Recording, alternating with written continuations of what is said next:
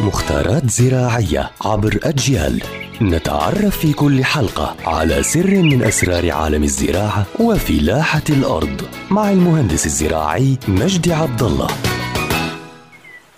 أهلا بكل متابعي ومتابعات أجيال عبر منصاتها الاجتماعية المختلفة.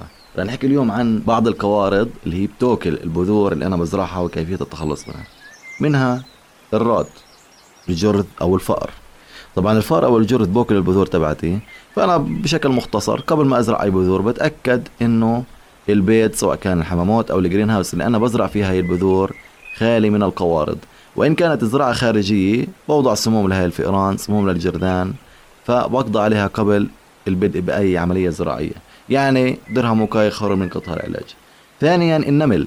النمل الموجود في التراب طبعا بوكل معظم البذور خصوصا البذور المايكرو البذور الصغيرة مثل بذور البقدونس مثل بذور الجرجير هاي بذور صغيرة جدا. فالنمل بوكلها. فايضا برش الأدوية الحشرية اللي مثل الدورسبان خلينا نقول للقضاء على النمل أو مثل السبرين الصحي القضاء على النمل قبل البدء بأي عملية زراعية. فمن أشهر القوارض اللي بتأكلها منها النمل منها الجرذ أو الفأر وبتخلص منها قبل البدء بأي عملية نثر لهاي البذور. يعطيكم العافية.